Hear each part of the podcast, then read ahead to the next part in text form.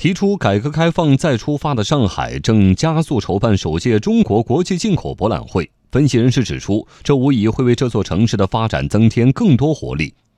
进口博览会的脚步临近，带动一批硬件设施建设再升级。此外，中国国际进口博览会上海交易团六月下旬正式组建四大采购商联盟，据预测，意向采购金额已经接近四十亿元人民币。